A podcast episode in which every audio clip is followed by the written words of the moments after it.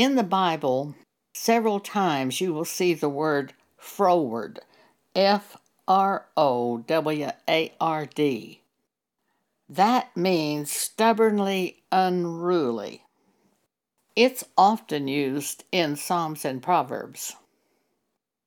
Put away from thee a froward mouth, and perverse lips put far from thee. There are many perverse lips in the churches. There are many churches that teach doctrines opposite from doctrines of the Bible.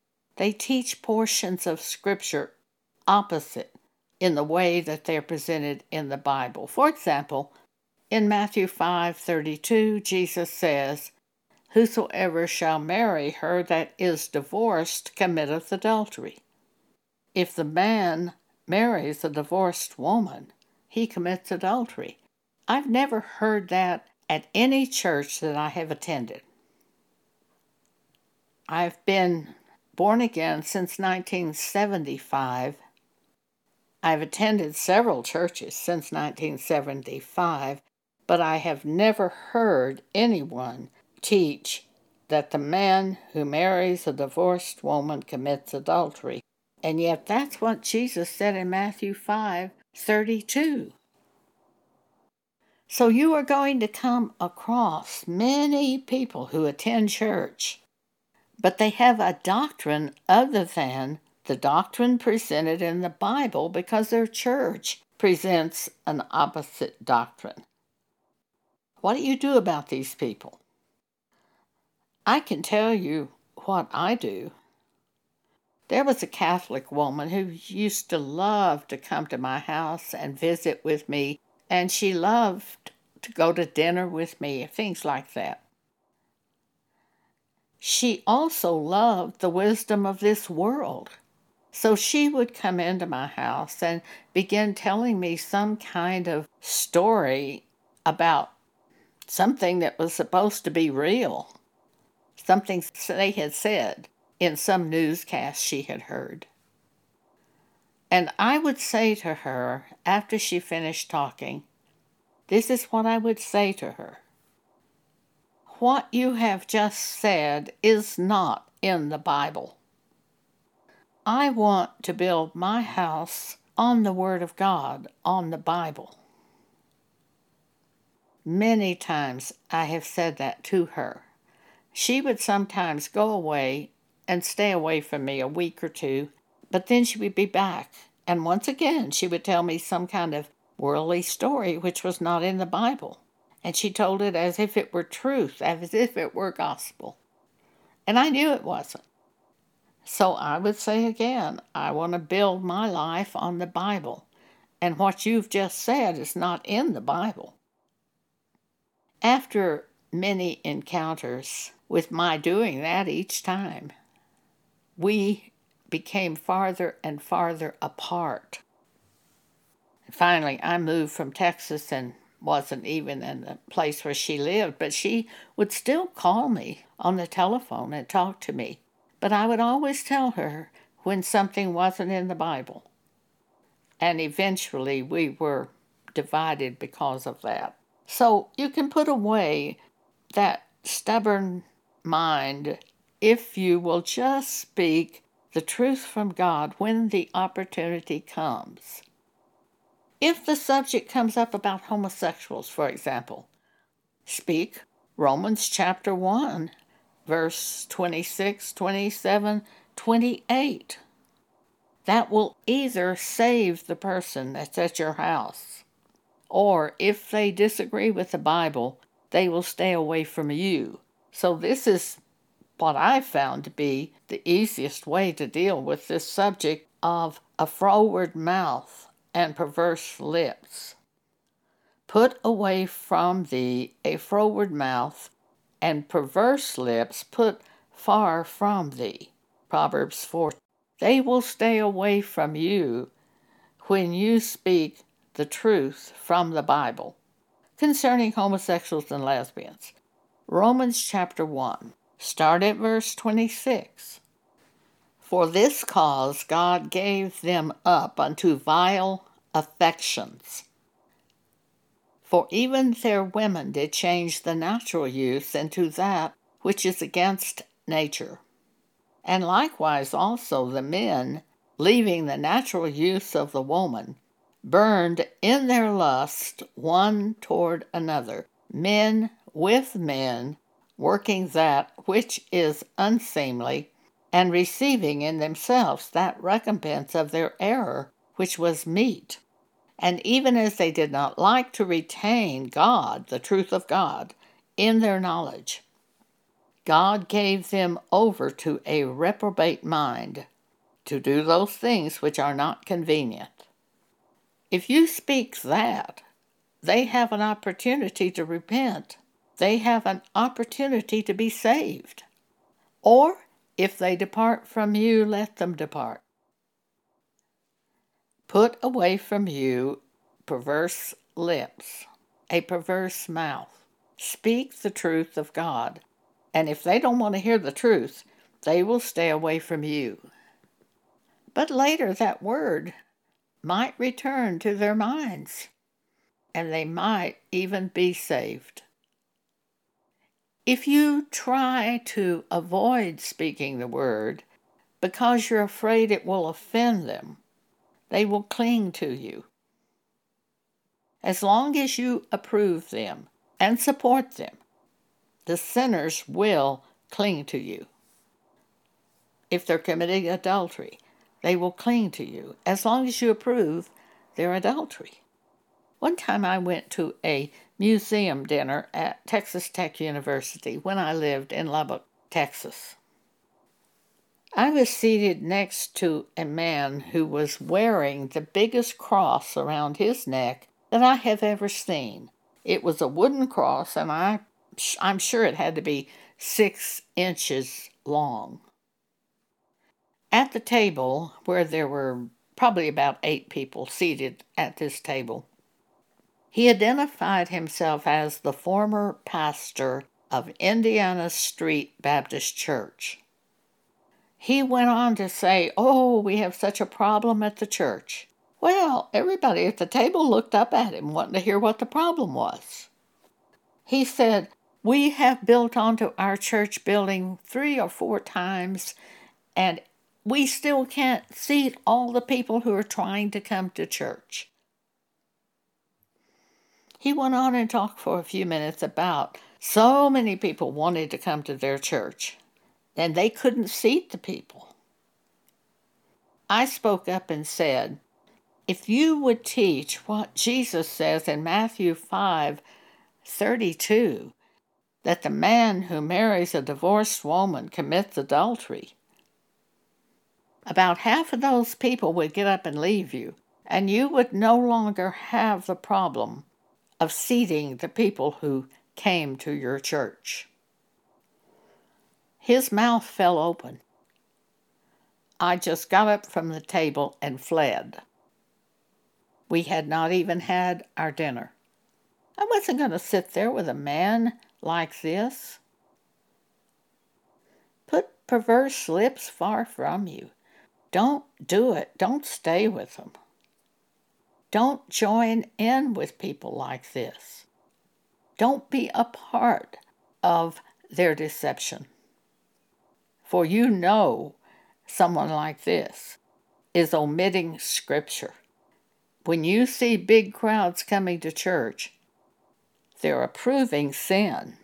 Otherwise, those people committing sins would not come there. So you know what's happening. Once again, Proverbs chapter 4, verse 2 Put away from thee a froward mouth, stubbornly unruly mouth that's contrary to the doctrine of Christ in the New Testament Bible. And perverse lips put far from thee. We cannot afford to take their evil words into our own heart, for if we do, we will find evil coming out from our own mouth at some point in time. Jesus said in Matthew chapter 12 verse 34, "For out of the abundance of the heart the mouth speaketh. There was a man who's an exterminator who came to do some work at our house. We'd had trouble with mice. He identified himself as being a Christian. And then in a few minutes he said, You can always pray that the mice will move to the house of someone in your neighborhood whom you hate. I was shocked. I said, I don't have any neighbors that I hate. And then he tried to say, Oh, I'm just kidding. No, no, he wasn't, because I know what Jesus says about this. Out of the abundance of the heart, the mouth speaketh. This was in his heart. He thought it was clever, and he had taken it into his heart. You have to be especially careful about clever worldly sayings for you take them into your heart, and they will rise up at some point out of your mouth, and you'll be shocked that you were the one who said that. So guard your heart with all diligence. How?